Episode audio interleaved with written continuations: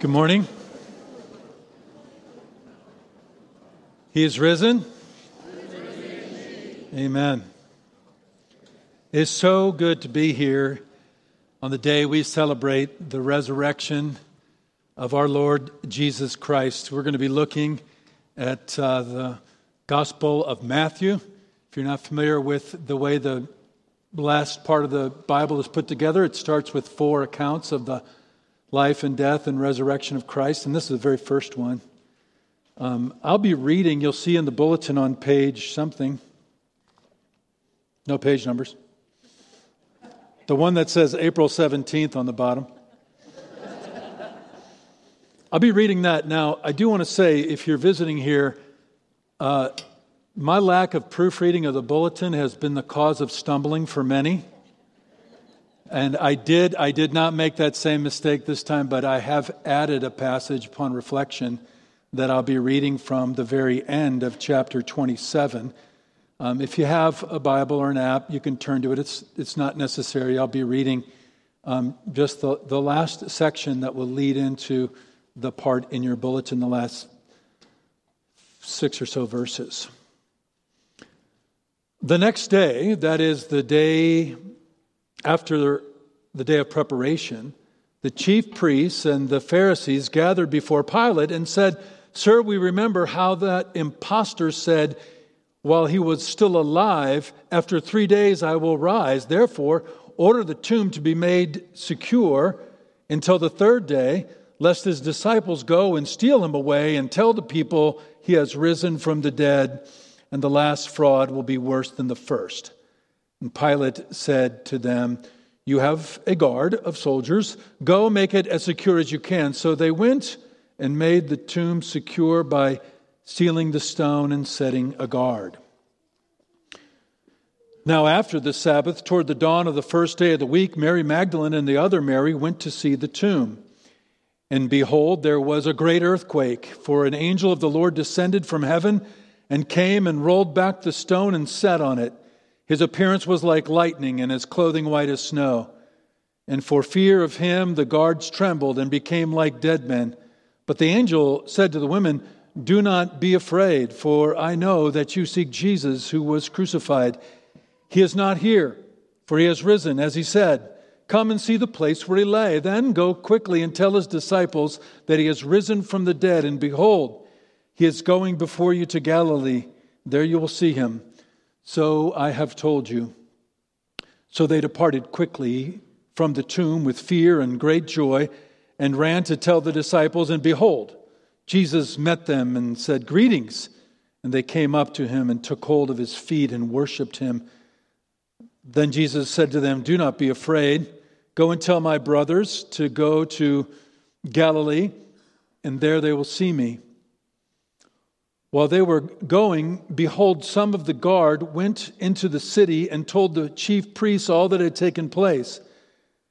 And when they had assembled the elders and taken counsel, they gave sufficient sum of money to the soldiers and said, Tell people his disciples came by night and stole him away while he was while we were asleep.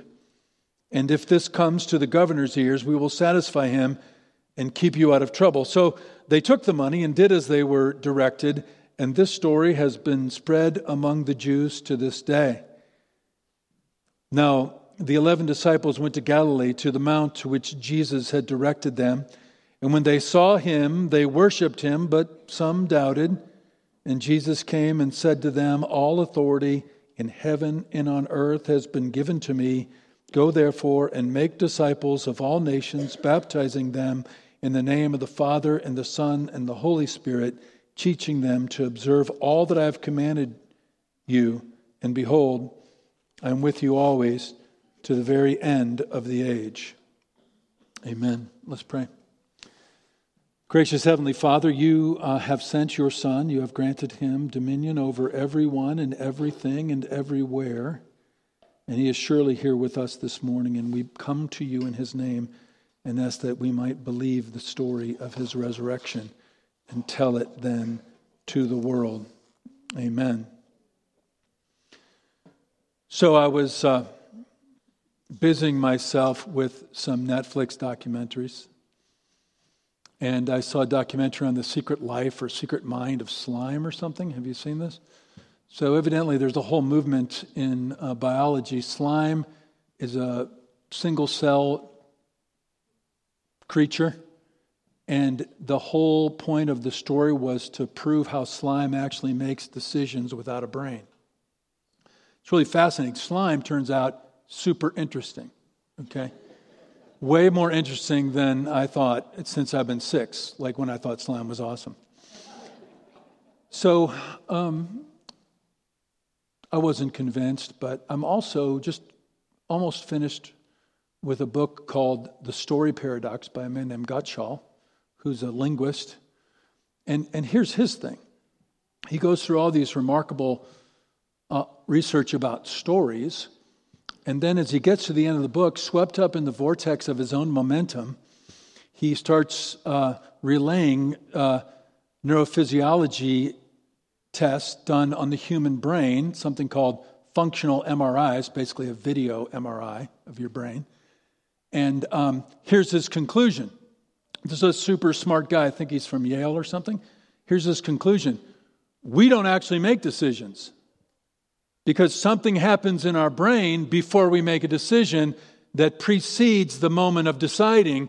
And so, therefore, no one makes any decisions. So, you decide now which story you want to believe. The slime makes a decision, or you don't.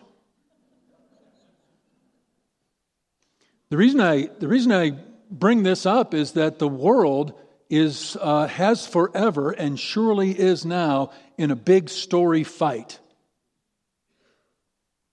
That's not just an internet thing. The, the world has always been in a big story fight, and uh, it won't stop. This sermon will not end the story fight, but it will remind us, and I trust introduce you, if you're exploring Christianity, that our story is Easter. And that's the story we're telling about the world because it's the story our Savior, the resurrected Son of God, told about the world. So we're going to look at two stories. We're going to look at the Easter stories. First, um, the powerful win. That's the story of the world, the powerful win. We'll see who wins at the end, but let's, let's start and see who's involved. That's why I went back to that end of chapter 27. And there's this convergence of two kinds of power, two emblems of power still alive and well today.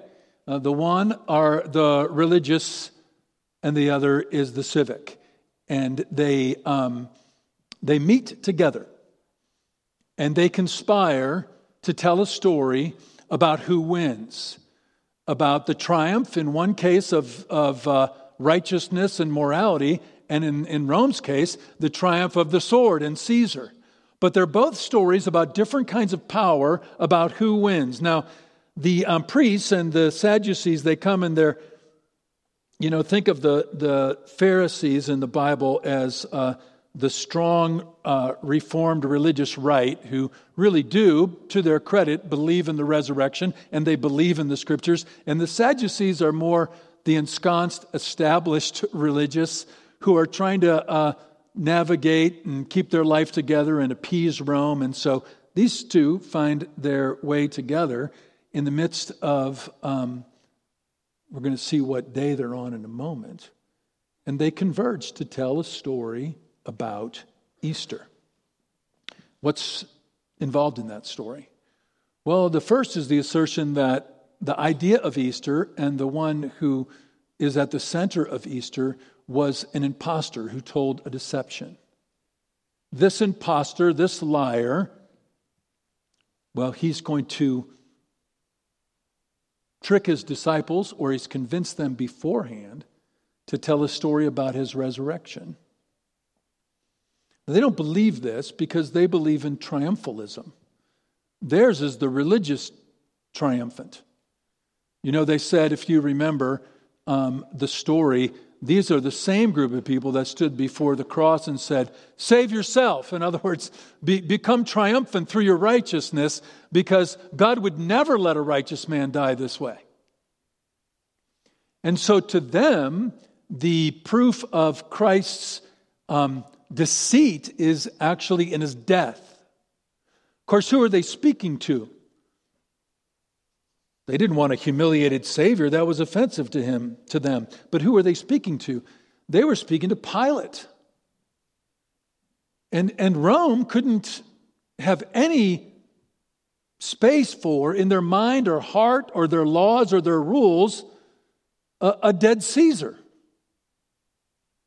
And so Pilate, who also believes in the story that the powerful triumph, Pilate has no room for Jesus either. Are you the king of the Jews?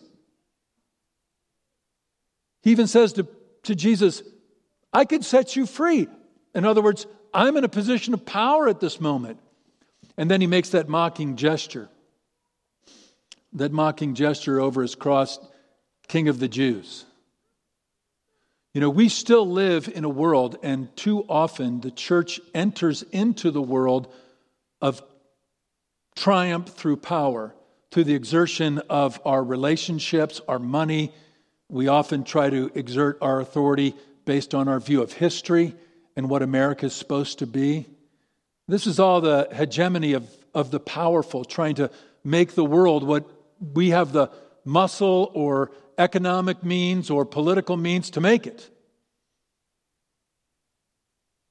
But let's talk about their story.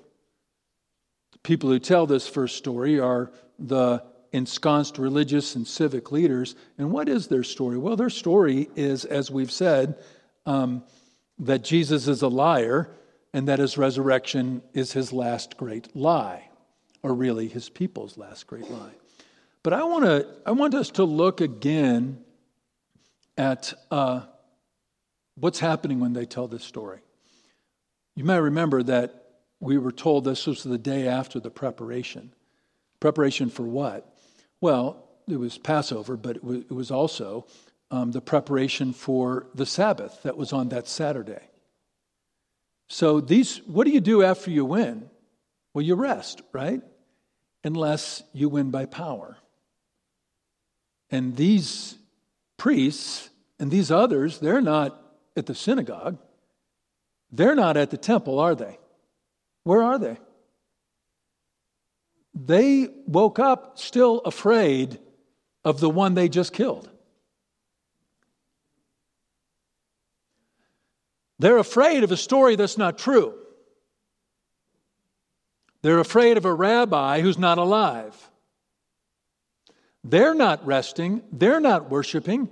They're not feasting. They're meeting with a Gentile oppressor of their people to make sure that the story, that the powerful win, is not eclipsed by a better story.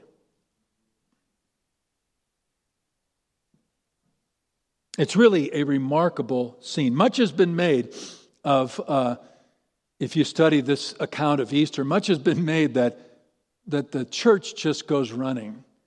The church, it's not our greatest moment. I mean, when Jesus is arrested, everybody flies off in different directions, people deny him and everything else. Then, then when he's crucified, there's really nothing said about the disciples on Saturday. We're all hiding. We're afraid.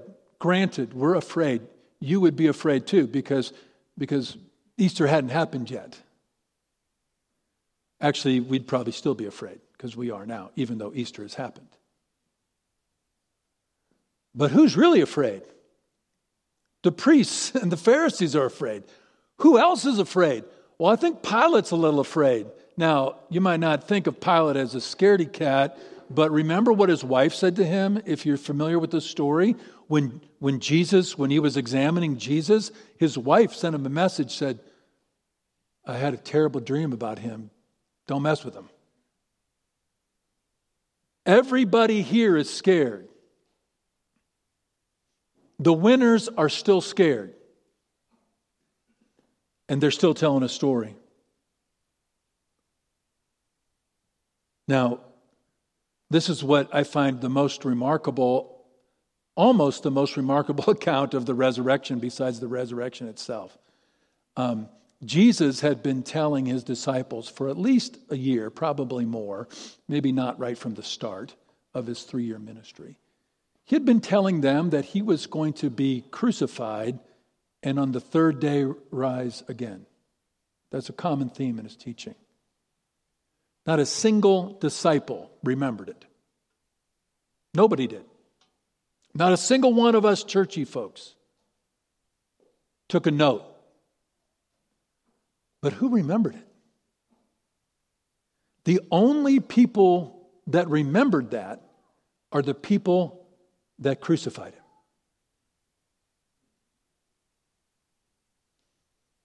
I, am pretty sure, I, I meant to look, but I'm pretty confident it's the only account of anything that happened on Saturday. And here we have the winners who are afraid, actually, the only ones telling the true story, trying to make it into a lie.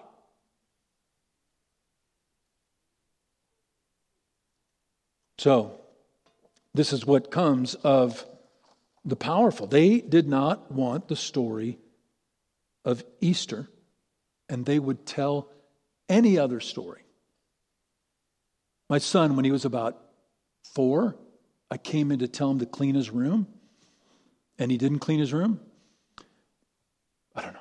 It's just, it's a thing. I don't know if that happens with your kids, but I came back and he still didn't clean his room and he was laying on his bed. And I said, Ian, I told you to clean your room. And he was surprised because I had told him that like 90 seconds earlier and that was forever for him. Like, and he, he was laying on the upper bunk and he said, I can't. I said, Why not?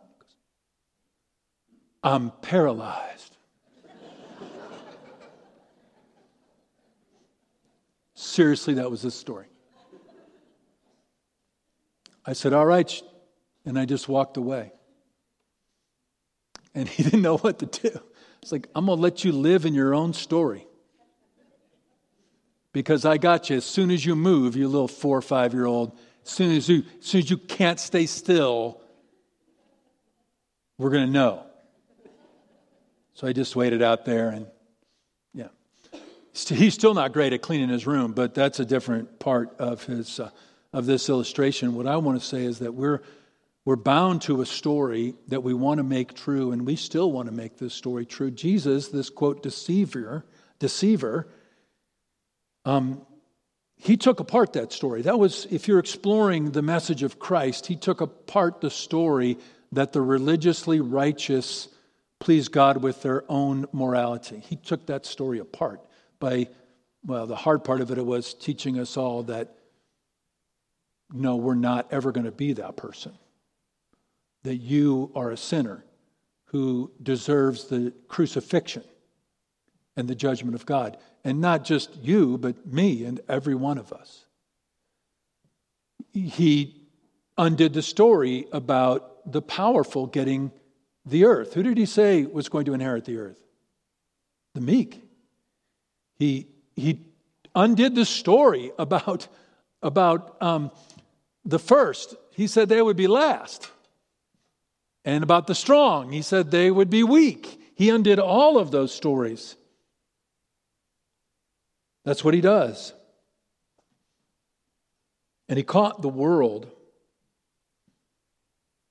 in its lie that ultimately, when everything is said and done, it's going to be about who is powerful, who has influence, who has money, who looks good, all the currency of the culture around us.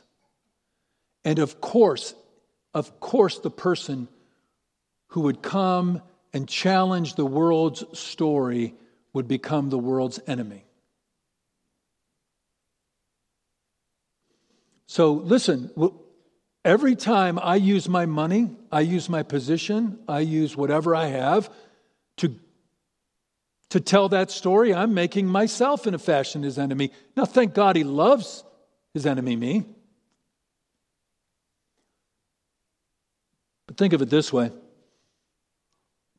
the story is over. That story is done. Easter, as we'll see in a moment, is our story. Imagine um, Imagine Hitler uh, after, after the brutality of the battle for Stalingrad that he could not win, Millions of people died. He turns then to the west, and then a little while later, the Allies take Normandy and start marching across. He's, but the war wasn't over yet, but it was over. He couldn't win east, he couldn't win west, and he was caught then in the middle. And that's what Easter's done for us.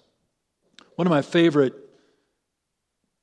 glimpses of this kind of thing is in Acts when, when the church prays and they say um, this The rulers were gathered together against the Lord and his anointed, for truly in this city there were, they were gathered against your holy servant Jesus, whom you anointed, both Herod, the Jewish religious king, and Pontius Pilate, the Roman civic king, along with the Gentiles and the people of Israel.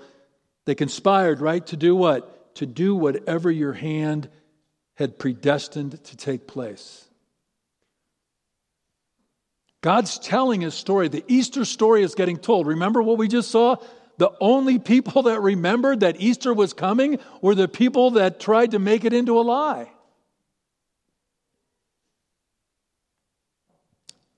I know the angels smiled when they said that. They're like, somebody remembered. So let's take a look at the second story that the losers win. On the other side of the cross, who's over there? Who's, who's over there in this side of the losers? Well, this is what I want you, if you're exploring the faith, that I want you to understand.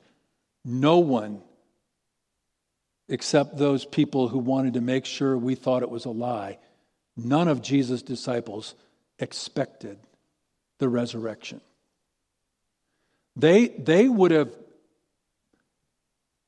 just as likely expected the, the bunny and the eggs thing as they expected the resurrection of Yeshua. They ran, as we've said, they hid, as we said, they, they came out with spices to, to properly bury him. They had no idea. They scattered to the hills. We still scatter. We're going to see that, that unbelief follows Jesus all the way to the Mount of Olives, and all the way to Meridian, and all the way to All Saints, all the way to his people. But I want you to know if you are not sure about Easter, you just might be one of those losers who's going to win. I want you to know that if you're here and you've followed Christ for all these years, but wondered sometimes, well, maybe if the resurrection is real, but maybe if he's paying attention to you, maybe if he cares about your children, maybe if he cares about your job, if you've wondered at all, if you've doubted at all, maybe you're one of those losers who's going to win. I hope you are a loser. Listen to the story of, of these women who came. There's some really beautiful and insightful um, moments given to us about what it's like to encounter Christ. Now, if you look at the bulletin, you'll see that goes from announcement to adore to oppose to reign. Just like if you weren't here last week, what were you doing last week? Anyway, that's one question I have. But, but the other thing is, now that I'm not giving you trouble anymore, my other, you can go listen to how all these things were announced. God told the story before he told the story. He did the Babe Ruth thing, not to be trivial, but he just called, he called it. He had been for thousands of years. But so let's look at the announcement. The women come. The women come, and uh, there's a great noise, and the earth shakes. Remember when the earth shook last time? When he was crucified. And, and before the crowd was declaring the announcement, Hosanna, blessed is he who comes in the name of the Lord. And then um, now it's an earthquake and an angel oddly sitting down. I'm trying to think, I was trying to think this week of other accounts of angels just chilling out. But this angel is sitting on the boulder I want to, I want to, I have questions about that. And he makes this announcement. And what does he say? I know you're looking for Jesus, who was crucified. And then he says, But remember the story that he told you. This is the story he told you. He was, he's raised from the dead, just like he said, just like the story he told you.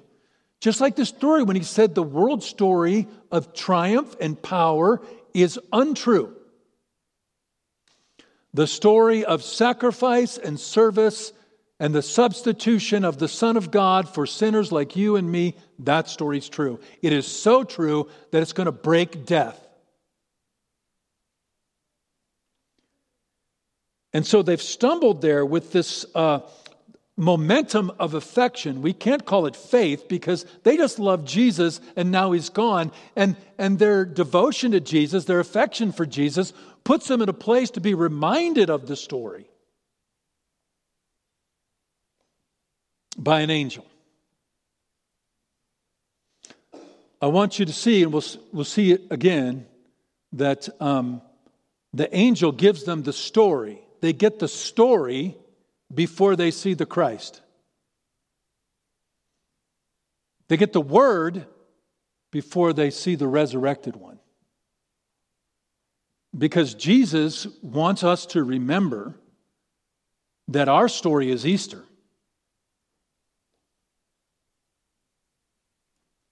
And so they hear the announcement. What, what's remarkable is that they're the only ones that hear the announcement. What happened to the guard? The guard doesn't hear the announcement because they're out like dead men. But his people hear the story. Now, if I'm doing this, I'm making sure the guards hear the announcement. But they didn't hear the announcement. He's telling his church what the story is. And then they adore him. They adore him. They fall at his feet. He says, Greetings. Imagine that moment. They know something's different. They know the tomb's empty. They're reminded of what he said. They're running to the disciples, and there he is. And he says, Hello. And they fall at his feet and they hold his feet and they worship him. He's announced and then he's adored, just like he was in the triumphal entry. But he says something interesting to them. He says, again, don't be afraid. Now, now why, would, why would he say that? Well, of course, because the last time they saw him, he was dead. So obviously, they would be a little disrupted. But remember this too they're clasping his feet, they're not running away from him. My pastoral guess is he's telling them not to be afraid, not to be afraid of the world and its story that they just saw him conquer. Don't be afraid anymore. Peace I give you, he said. My peace I leave with you. Not like the peace of the world. Not like the peace that says you're strong enough, you're wealthy enough, you're smart enough, you are fill in the blank enough, you're going to be okay enough. That's a recipe for fear your whole life. And you and I, for those of us here who are well enough ensconced professionally and economically, that is our great temptation. It has been the churches in the West and in America's temptation for over a hundred years at least. He's saying, don't be afraid of that stuff. Hold on to me. Well, what happened in the sermon on the, I mean, in the triumphal entry? We saw last week, he came, he was adored, and then he was opposed. He cleansed the temple, just as he had just done, by the way. How did Jesus cleanse the temple again? By cleansing humanity through his death and resurrection. And making us a temple of the living God. And how is he opposed? Well, of course, he's opposed with a story. He is then opposed with a story. Because the world is a big story fight. Slime has brains, we don't have brains. The, the powerful and the righteous win, or the weak and the broken win. And so they, uh, the guards wake up and freak out and see an empty tomb, no angel, no nothing. They just run to the priest. You know, you might or might not know that they're afraid to die because if you lose your prisoner, even if they're dead already, okay, you, you're going to be dead with them. And what do the what do the priests do? Well, they do what the world does. They do what we do. Let's look at our own history as a church. They leverage position and um, material resources to tell their story.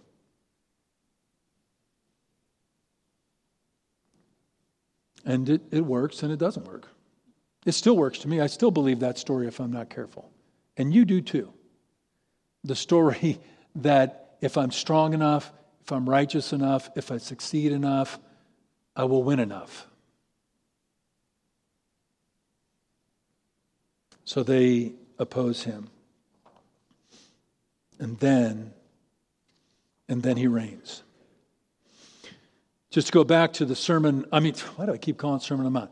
The triumphal entry, Sermon on the Mount, is different. And uh, triumphal entry comes in, and all these things happen. He announces his coming, they adore him, he rips the temple apart, then they oppose him. And then, as we saw last week, the blind and the lame come to him and he starts to rule with his compassion, making the broken whole, the weak strong, and now he's making the sinner holy. And he comes in this glorious passage at, at the end of our story. He comes to the weak and the uncertain, and he says, All authority in heaven and earth has been given to me. All authority in heaven and earth has been given to me.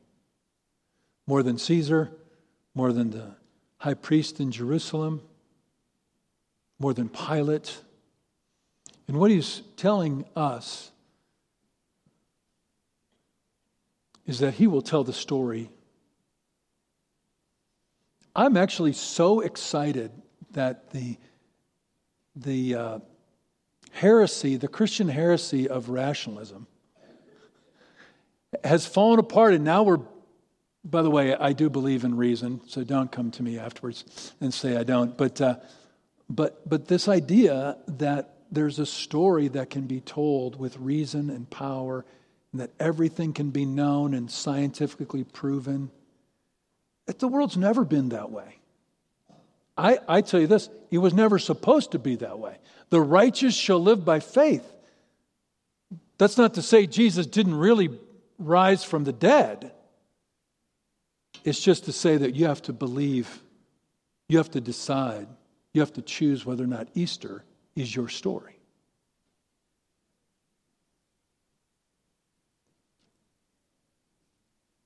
Or is moralism? Or is might? Is triumphalism your story?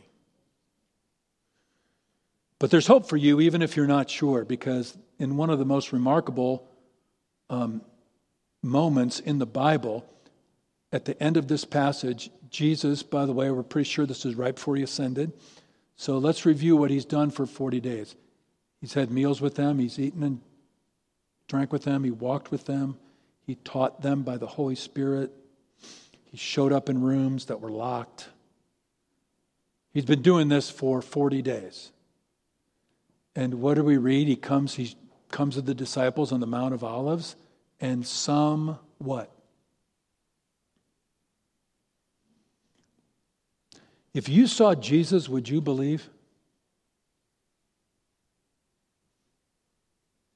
Don't be so sure. Some doubted. Some doubted. It kind of sounds like he's talking about the 11, but maybe he's talking about the other 489 that were there. If you don't believe the story, you won't believe it when you see the one it's about. If you don't believe the announcement, you won't believe the king that's announced. And it's scary too. And it's always been our challenge, and mine as well, to believe it and then live as if it's true. Because this story that Jesus died for your sins and rose for your justification, that he proved that the world is upside down and backwards, that we're all living in a circus mirror, changes everything. Listen to this uh, Flannery O'Connor scene. She's a sort of gothic short story novelist and uh, wrote some amazing stuff. And, and in her story, A Good Man is Hard to Find, there's a very evil guy named the Misfit. This is what he says right before he does a viciously evil deed. Jesus was the only one that ever raised the dead, the misfit continued. And he shouldn't have done it. He'd thrown everything off balance. If he did what he said, then it's nothing for you to do but throw away everything and follow him. And if he didn't, then it's nothing for you to do but enjoy the few minutes of life you got the best way you can. In this character, this misfit, he gets the story right. In some ways, even in his unbelief, like the priests earlier at the end of chapter 27, he gets it more right than you and I get it. Easter is our story, and if it's true, it's nothing for you to do but throw away everything and follow that's what I invite you to do. I invite you, if you're here visiting with your family or friends and exploring Christianity, or if you are not exploring Christianity but you thought it would turn into a good meal afterwards. I just know because I think I might have done that once. But I also say that to you who are at your 50th Easter, or in my case, my probably 35th or 40th or something. If Easter is our story, there's nothing for us to do but to throw away everything and follow Him. Gracious Heavenly Father, I thank you for your mercies. I ask you, please, to help us to live as if it's true that the world has the most significant things profoundly wrong not just about those things that we think are wrong too, Lord Jesus, but even about our wealth and power, the things that we think we can make right. Everything is backwards and upside down. You are the resurrection and the life. Help us live with you, for you, and by you. In Jesus' name, amen.